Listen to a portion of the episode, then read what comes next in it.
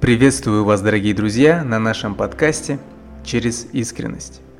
Сегодня мы поговорим с психологом на тему «Нужно ли быть искренним?», «Нужно ли мечтать?» и «Как полюбить то, что ты делаешь?». Приятного прослушивания.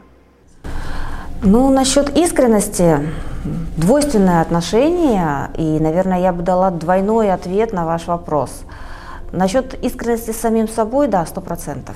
Я всегда говорю и своим клиентам, и своим близким, ну, бывают ситуации, ты обманываешь, ты не искренний, ты можешь врать психологу, ты можешь врать э, родителям, но себе врать не получается, а если получается, то это очень дорогая цена, когда человек сам себя обманывает. А вот что касается искренности с окружающими людьми, здесь, э, смотрите, правда не всегда нужна людям. И не всегда человек готов к этой правде и к этой искренности.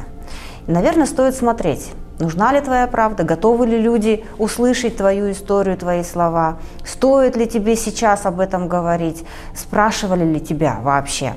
А то иногда бывает так, что человек настолько искренний, что никому это не нужно, никому не интересно. Более того, его слова могут быть э, жестокими, они могут ранить окружающих людей. Зато он искренний, зато он правдолюбивый. Я бы здесь поспорила, искренность ли это, или просто неумение ставить границы те же самые, неумение учитывать контекст ситуации. Поэтому с окружающими людьми в первую очередь Хотелось бы быть искренними, если они способны воспринять эту правду и эту искренность, и способны ли я в данный момент говорить об этом, ну как сказать, на равных, что ли. Мы очень любим договариваться сами с собой. Ну вот сейчас я занимаюсь не очень интересным делом, нелюбимым, но оно нам приносит деньги, поэтому я потерплю. Ну да, у меня муж там жестокий человек, да, он мне сломал скуловые кости, но зато, зато он хороший отец для моих детей. Я немножко потерплю. И вот это умение договариваться с самим собой, иногда на консультациях э, человек действительно говорит, он не может разобраться, чего он хочет. Он хочет учиться, он хочет работать, он хочет жить с человеком, который его обижает, или он не хочет этого, он хочет убежать от него. То есть человек настолько врет самому себе, обманывает самого себя что у него теряется вот эта чувствительность, умение понять, чего же на самом деле я хочу. Как только человек взрослый, я не про детей говорю, взрослый сознательный человек теряет способность понимать, чего я хочу, возникают невротические реакции, возникает такое чувство неудовлетворенности. Я делаю, делаю, делаю, а это все не то, это все не так. Я не рад, не счастлив, наверное, у меня депрессия, или, наверное, я не такой. Наверное, мне нужно простроить цели, планы. Человек строит цели, планы, занимается тем же самым саморазвитием, и все равно все, что он делает, его не устраивает, не удовлетворяет. Ответ иногда кроется в, во взрослом состоянии, иногда в детском состоянии. Но где-то человек научился врать самому себе. То есть он прикрывает свои вот страхи, риски. Такое часто бывает, допустим, девушка пытается забеременеть, женщина, годами, десятилетиями она пытается забеременеть, не получается, со всех сторон ее проверили, она здорова, все прекрасно, репродуктивный возраст, у мужа все хорошо, а беременность не наступает к неврологам человек попадает, лечится, у него там спазмы, судороги, головокружение. Приходит ко мне на консультацию, через пять минут девушка признается, что она боится беременеть и рожать. И ее организм делает все, чтобы защитить ее. На словах. Да, ура, мы стараемся, все, она верит, и она говорит, да, я хочу детей а внутри я боюсь, а раз я боюсь, я буду стараться избежать того состояния, которое меня погружает, э, мои же собственные действия или окружающие люди. Поэтому разобраться с, то, с тем, врешь ты сам себе или не врешь, на мой взгляд, это первоочередная задача взрослого человека. Татьяна, подскажите, вы любите то, что вы делаете? Да, Конечно, люблю. И в разные периоды своей жизни у меня были разные точки того, что я любила, разные ценности, разные убеждения. Когда-то давным-давно я очень любила писать стихи и рисовать картины. А потом, нет, я могу сейчас. Вот один из моих постов я стихи написала, без проблем. Но Я не делаю этого, и я не могу сказать, что это очень самое важное дело моей жизни, и я не рисую много лет. Я могу взять, сделать какую-то красивую вещь, мне не мешает мой навык, мое умение, но это перестало вдохновлять меня, это перестало быть смыслом моей жизни. Другая сфера, мне очень нравилась, допустим, преподавательская деятельность. Я более 20 лет работала преподавателем в ВУЗе, и, в принципе, как я считаю, неплохой преподаватель, потому что до сих пор мне мои студенты звонят, пишут. Сейчас я не вижу смысла в этом. Я не могу сказать, что те 20 лет там перечеркнуты, я негодую и рыдаю. Нет, это был период жизни. В тот момент для меня это было очень важно, мне очень нравилось. Сейчас я не хочу этого делать. Сейчас у меня другая сфера, другие интересы, и то дело, которое я делаю, на данный момент, оно мне кажется очень важным, очень значимым. И я буду им заниматься, как я сейчас считаю, в данном моменте, очень много-много-много лет. Но, зная себя, я не уверена, что это действительно на всю оставшуюся жизнь, и я больше никогда не поменяюсь. Я забыла сказать, у меня были периоды, когда я обожала готовить. Вплоть до того, что я хлеб выпекала, мне было не лень изучать рецепты. Я до сих пор готовлю, но это не является вот такой вот фишкой, вокруг которой выстраивается моя жизнь.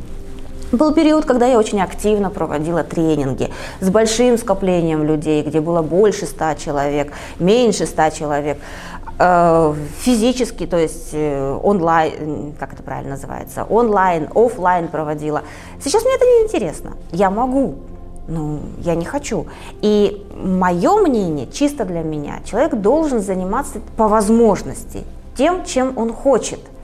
Если же мы занимаемся тем, чем вынуждены заниматься в силу финансовых каких-то вещей, в силу того, что моя семья считает, что я должен быть ученым или научным сотрудником, и я не могу им возразить, они в меня вложили, то есть там эмоциональные вещи, долг перед родителями, долг перед, не знаю, перед организацией, как у нас очень часто любят эм, работодатель. Ну мы же тебя воспитали, мы же тебе, в тебя вложили. Я благодарна тот период, когда в меня вкладывали, я работала, и я считаю, что на тот момент я отработала на 100%. Но если я буду продолжать оставаться в той нише, в которую было очень хорошо, было очень комфортно, было очень интересно, и которая меня развивала, это будет говорить о том, что я перестану развиваться. Вот это моя позиция. Возможно, кто-то считает, что одно дело на всю жизнь – я знаю таких людей, они счастливы в этом, но, возможно, это не путь каждого человека. Как же человеку полюбить то, что он делает? А почему не стоит вопрос изначально любить то, что ты делаешь? Почему сразу, нужно учиться?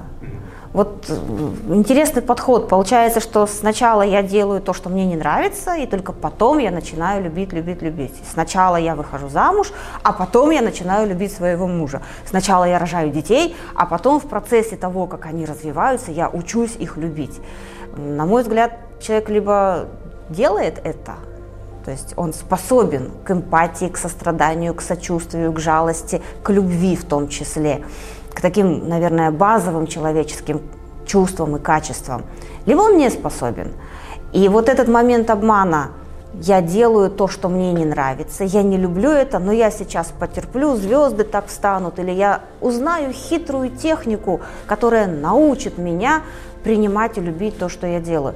Ну, может быть, кому-то, кто владеет навыками самогипноза, и кто усиленно сам себе устраивает такой зомби-апокалипсис, то есть он проговаривает, я должен это любить, я должен, должен, должен. Рано или поздно психика прогибается, и да, у человека возникает ощущение, что я люблю, в браке, к сожалению, такое не проходит. И как бы ты не уговаривал себя, что ты любишь этого человека, если ты его не любишь, будет только хуже становиться. С профессиональной деятельностью, возможно, так же.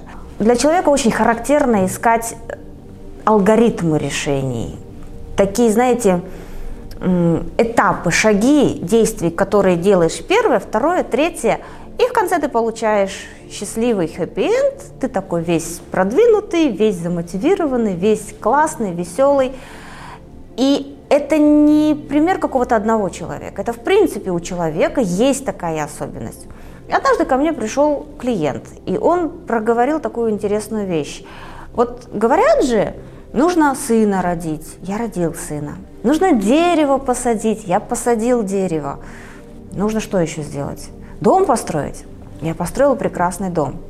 Я обеспечен на много-много лет вперед. Я могу не работать, кайфовать, отдыхать, заниматься воспитанием ребенка, гулять, играть. Но я несчастлив. Скажите мне, чем ошибка моя? Что я сделал не так? То ли дерево не то посадил, то ли дом не тот построил. То есть вот о чем я говорю. Культура, этнос, а, религия очень часто дает некий шаблон действия первое, второе, третье, пятое, и в итоге ты получишь.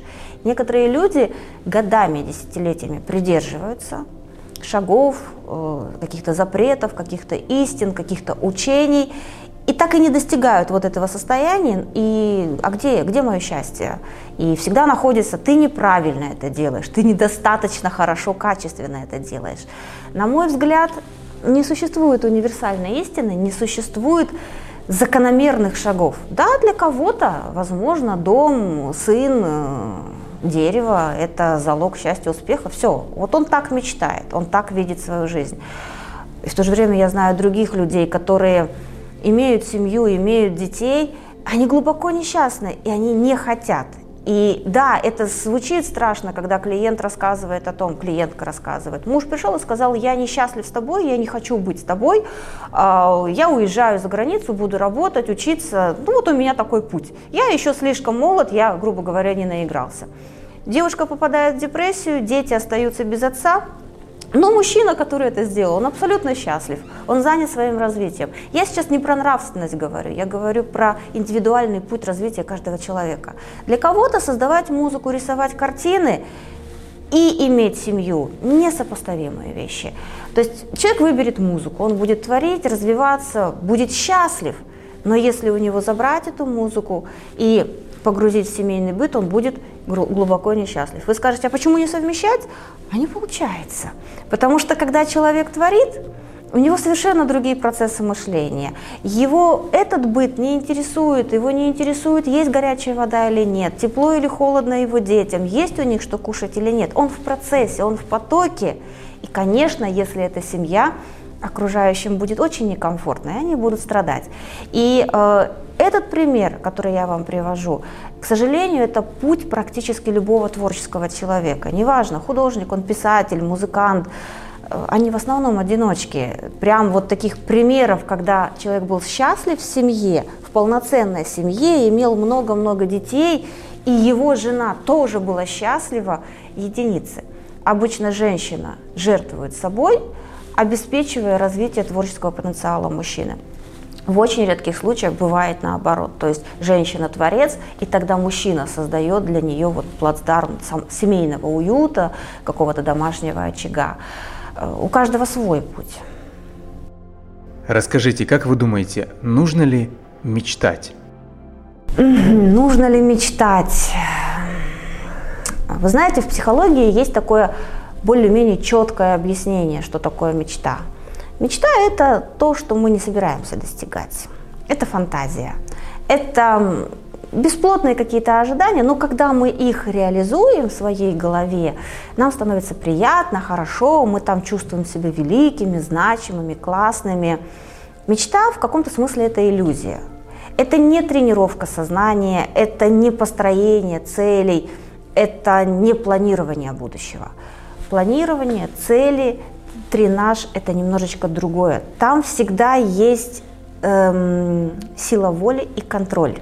В мечте это поток. Вот мечтатель – это художник, это поэт. Он мечтает, он творит, и причем может не получиться там, музыкальная композиция или не получиться картина, ну и ладно, и выкинул. Вот в других сферах жизни, если ты, допустим, карьеру строишь, есть люди, которые так поступают. Вот не получилось, ну ой. Или ну, женились, не сошлись характерами, ну ой, раз, два, три, четыре. То есть человек в процессе. Такие люди обычно очень счастливы. Но внешне они выглядят такими, знаете, поверхностными, легкими, не фиксирующимися на каких-то бытовых вещах. Они мечтатели, они оторваны от окружающей действительности. Другие люди будут воспринимать их как некую такую патологическую личность. С ними не будут хотеть создавать семью, слишком нестабильно. Сегодня он весь такой одухотворенный, влюбленный в тебя, а завтра что-то ты поправилась. Нет, нужна мне другая муза. Или похудей.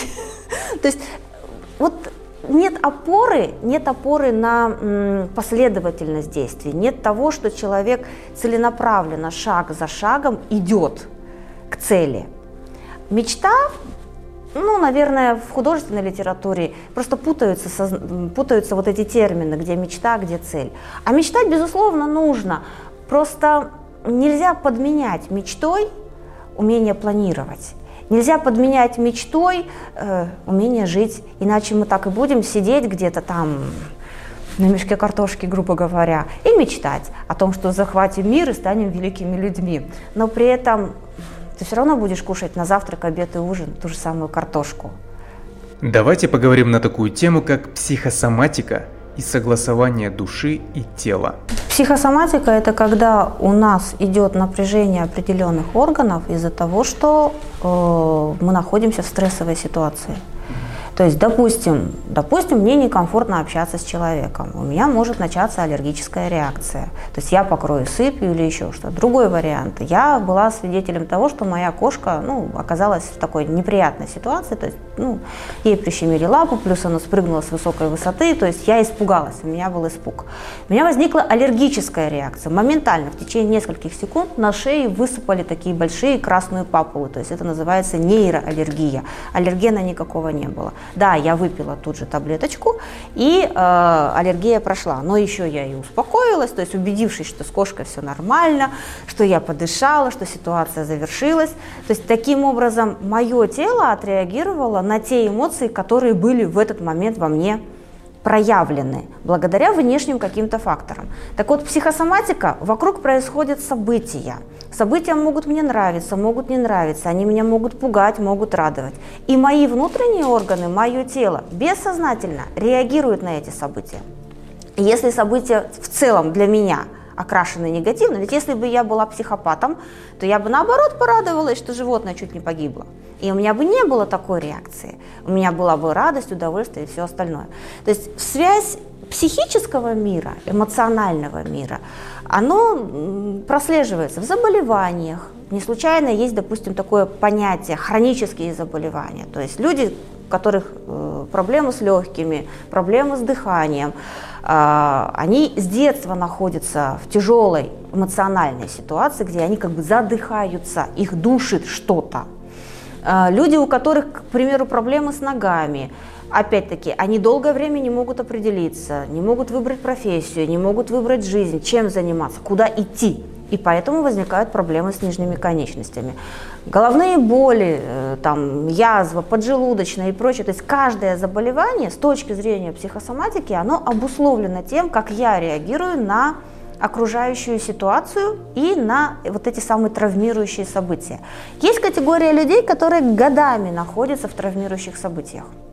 К сожалению, я не могу сказать это про себя.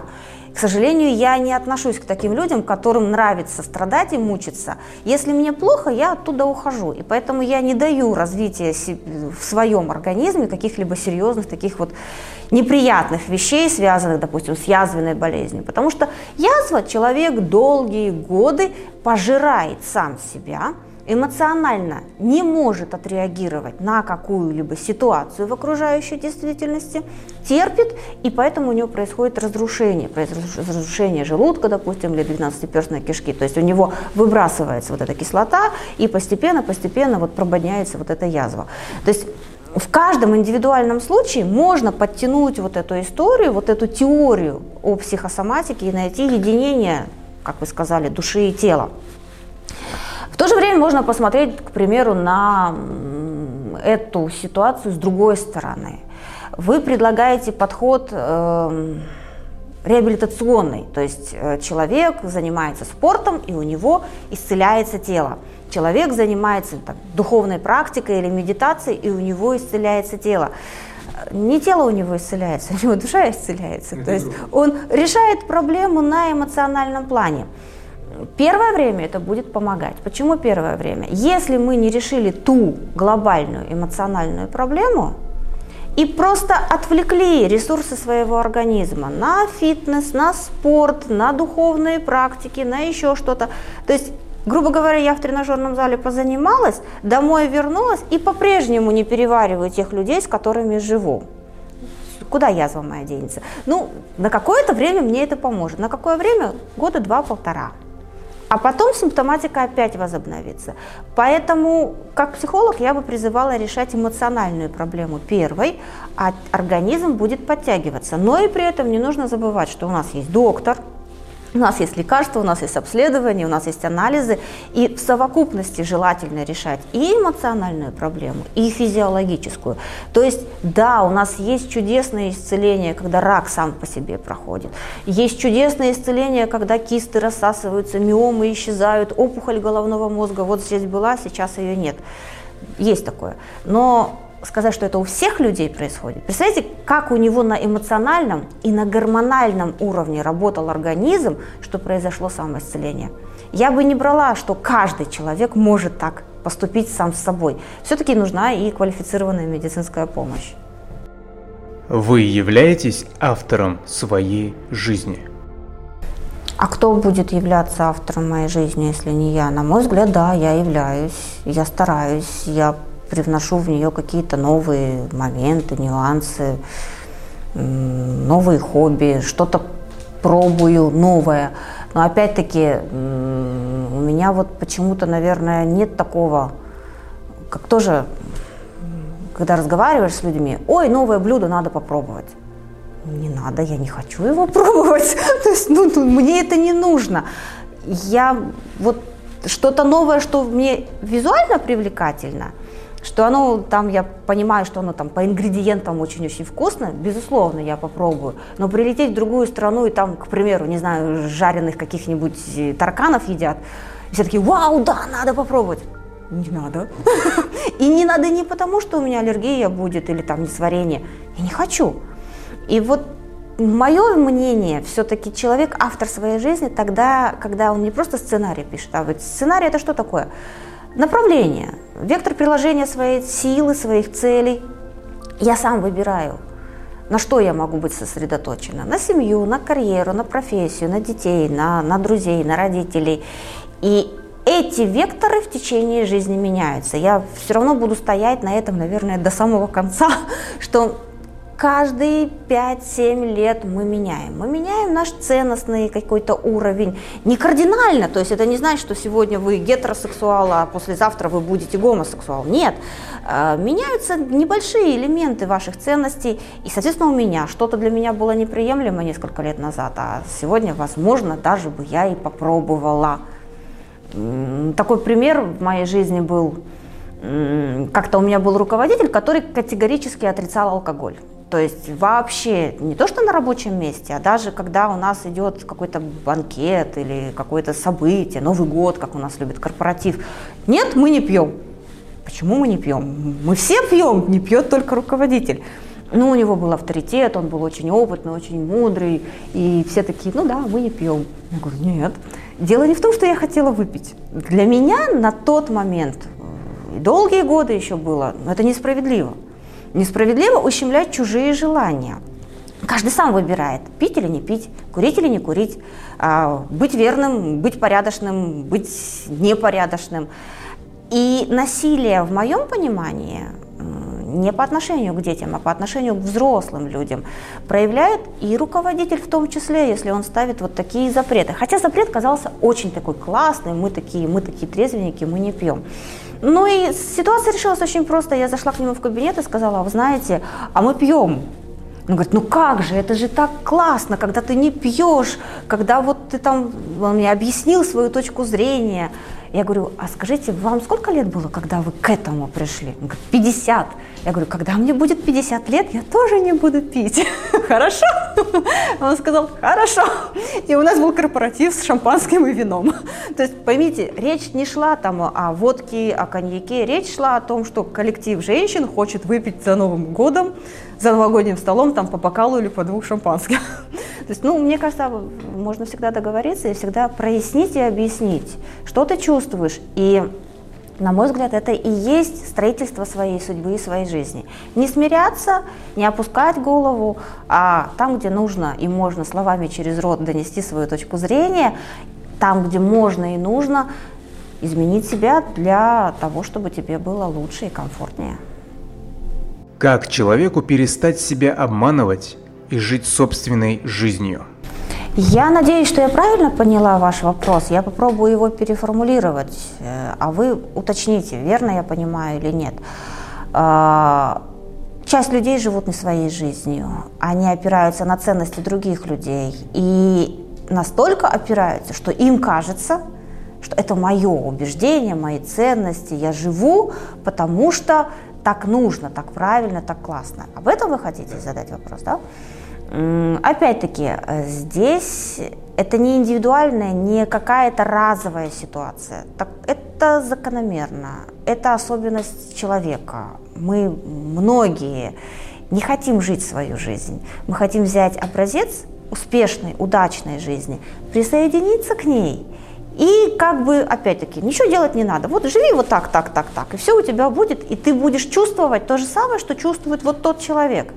Нет, ты можешь также создавать работы, участвовать в таких же проектах, создавать что-то свое, зарабатывать столько же денег. Ты никогда не будешь чувствовать то, что чувствует тот человек. Чувства, эмоции – это индивидуально. И мы живем именно в эмоциональном мире. Материальные вещи, деньги, квартиры, машины – это очень важно. Это уровень комфорта, это уровень значимости, это уровень достижений. Но даже если ты супер-пупер миллионер, эмоции – это второй уровень, на котором мы живем. И эти эмоции необходимо проживать. И очень часто происходит следующее. Почему человек ориентируется на чужие ценности и почему он их как бы усваивает, присваивает, это называется интериоризацией, и выдает за свои. Часть ценностей может действительно сесть на твою структуру личности. Да, тебе действительно вот попался классный учитель, он классно рисует, ты увидел, как у него горят глаза, а ты такой тоже начал рисовать, у тебя талант, и ты рисуешь, у тебя глаза горят, и все замечательно. Это единичные примеры. Совпал твой педагог, он развил в тебе талант, он развил твои сильные стороны, он зарядил тебя вот этой жизнью, радостью, эмоциями. Часть других людей берут только внешнюю сторону. О, он какой успешный, классный. Нужно улыбаться, нужно двигаться так, нужно рисовать картины. Человек делает. У него может быть талант, может не быть талант, но это не его уровень жизни, это не его цели. И он годами может улыбаться, веселиться, радоваться, изображать из себя кого-то, что-то. Иногда мамочки приходят ко мне на консультацию, которые рожают одного, второго, третьего ребенка. Они прочитали много книг по психологии. Они говорят о том, что Детей нужно любить, их нужно обожать, с ними нужно разговаривать, с ними нужно играть. Мы осознанные родители, тра-ля-ля-ля, мы позитивные, мы активные. Они заходят ко мне в кабинет, садятся, рыдают и говорят, я ненавижу их, я устала, я не хочу с этими детьми, они скучные, они нудные, я не могу, я жду, когда они вырастут. Что делает человек? Вот эта роль, навязанная обществом счастливого материнства, счастливой женщины в материнстве. А вот правда жизни. И в отдельно идущей семье эта женщина находится в глубочайшем стрессе.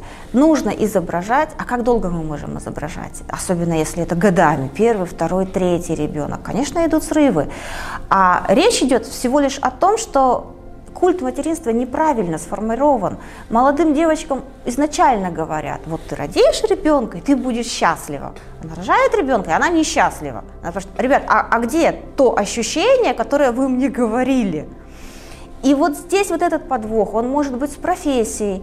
Другой пример. Молодые люди собираются сдавать ЕНТ, то есть это какой, 11 класс, 17, 16 лет, некоторым 18. Они приходят, допустим, ко мне на консультацию, выбирают профессию, говорят, я буду крутым дизайнером, фотографом, этнографом, без разницы, я поеду за границу, у меня будет потрясающее образование, окей, потом я буду зарабатывать деньги, я буду там продвигать Казахстан, я подниму с колен наши там со- социальные проблемы, решу, все сделаю, прекрасно. А потом проходит 3 года, 5, 7 лет, И этот же человек говорит, я все сделал, я получил прекрасное образование, я учился за границей, я вернулся сюда, мои знания никому не нужны, я как специалист никому не нужен, зачем я все это делал? Я не мог ошибиться, вы же сами мне говорили, учись, занимайся, ты будешь счастливым, востребованным. Где? Меня обманули. И да, в психологии тоже вы сейчас скажете, что я не про себя говорю. Троечники и двоечники становятся бизнесменами. Они становятся адаптированными людьми, они становятся счастливыми людьми, у них все получается. А те, которые учились, по примеру, учись, сыночка, доченька, получай хорошее образование, будь счастливым, улыбайся, ходи на секции, ты же счастливый, смотри, сколько мы тебе создали ресурсов, учись, практикуй. Такие люди практикуют, собирают стопки дипломов, а потом приходят на консультацию к психологу и говорят по шепотам, потихонечку, я призер всевозможных соревнований и олимпиад. У меня огромное количество дипломов, но я ничего не знаю. Как я это могу применить в жизни? Ну, знаю я, как интеграл брать. И что? Да, у меня есть медаль за то, что я самый быстрый интегральщик в своей жизни. И Диплом тогда работает, когда все сгорело, и диплом твой тоже сгорел, а вот здесь осталось. Или здесь осталось. Или здесь осталось. И ты можешь делать это, воспроизводить, не опираясь на книжку, которая у тебя в библиотеке, не опираясь на свои какие-то знания, вот, выраженные именно в дипломе. То есть я сейчас говорю уже о монетизации. И это действительно вот такая долгая-долгая длинная история и долгий-долгий ответ на ваш вопрос. Почему люди смотрят вовне? Вовне есть примеры. И мозг человека так устроен, что это в основном позитивные примеры. Про ошибку выжившего знают все, и, наверное, наши слушатели тоже когда мы опираемся только на положительные моменты и не знаем, что чтобы стать крутым бизнесменом, этот путь прошло 200-300 человек, и у них не получилось. Но мы смотрим на 10 крутых бизнесменов и думаем, а, так надо всего-то вот это, вот это, вот это, вот это. И будет все то же самое, что у него. Не будет. Потому что на каждого из этого десятка еще 200 не дошли до уровня, разочаровались, сошли с ума, огорчились, не получилось, переквалифицировались, получили другое образование, женились, вышли замуж, пошли другим путем. И там, в этом другом пути, эти 200 человек, возможно, стали успешными, если выжили. Но мы опираемся только на тех, которые зашли нам, потому что они такие классные. А вдруг это не наш путь? А как вы узнаете об этом? Как же настроить себя, чтобы реализовать все свои мечты? Вы знаете, вы поднимаете такую интересную проблему. Кто-то это спишет на мотивацию, кто-то спишет на вот устойчивость, что я шаг за шагом выполняю, кто-то на тайм-менеджмент спихнет, что вот у меня не получается планировать, поэтому я никак. Кто-то говорит, что а я начать не могу, вот я все продумала, начать не могу. Есть такое слово в психологии – адекватность. И э, эта адекватность, по большому счету, она определяется самим человеком. Ведь мечта тоже может быть адекватной и неадекватной. Я могу хотеть быть балериной. Мне 43 года, почему нет? Я буду стараться, я буду делать. Достигну ли я вершин балетного мастерства или нет? Или я изначально ставлю нереалистичную цель? Она классная, она высокая, она здоровская – но она неадекватная. И у психологов есть такая шутка. Самооценка у клиента растет на глазах, а вот связь с реальностью теряется. И поэтому, когда наша мечта изначально оторвана от наших возможностей, мои собственные возможности, а, интеллектуальные, финансовые, эмоциональные, когда она вообще не связана с этим, она так и останется мечтой. Если же есть плацдарм, опора на финансы, окей, я очень богатая, я очень обеспеченная, практически любая мечта будет достижима. Если у человека нет финансов, окей, талант, если у тебя есть талант, ты рано или поздно добьешься, возможно, после смерти, но ты будешь популярным и известным. И тому примеров масса.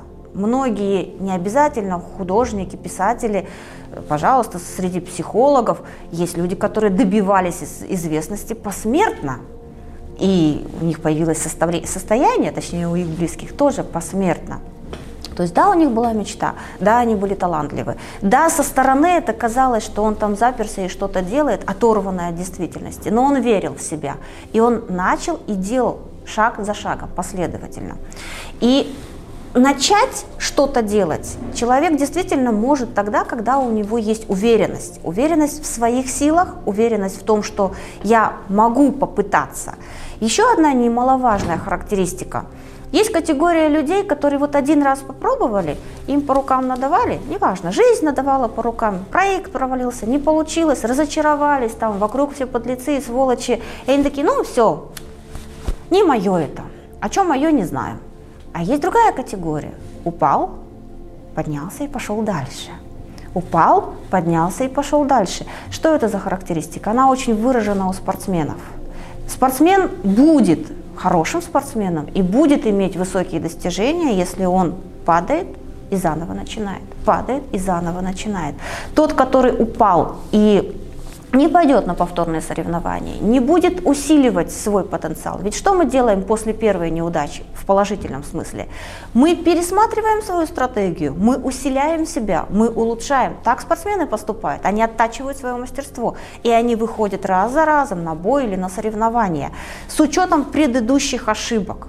Возьмем спортивных э, судей, футбольные арбитры. После каждого матча они садятся и разбирают. Да, они были на поле, да, они видели, но затем они пересматривают это и смотрят, как они судили. Правильно, неправильно, были ошибки, даже если не было ошибок. Для чего такой разбор делается? Оттачивается свое мастерство.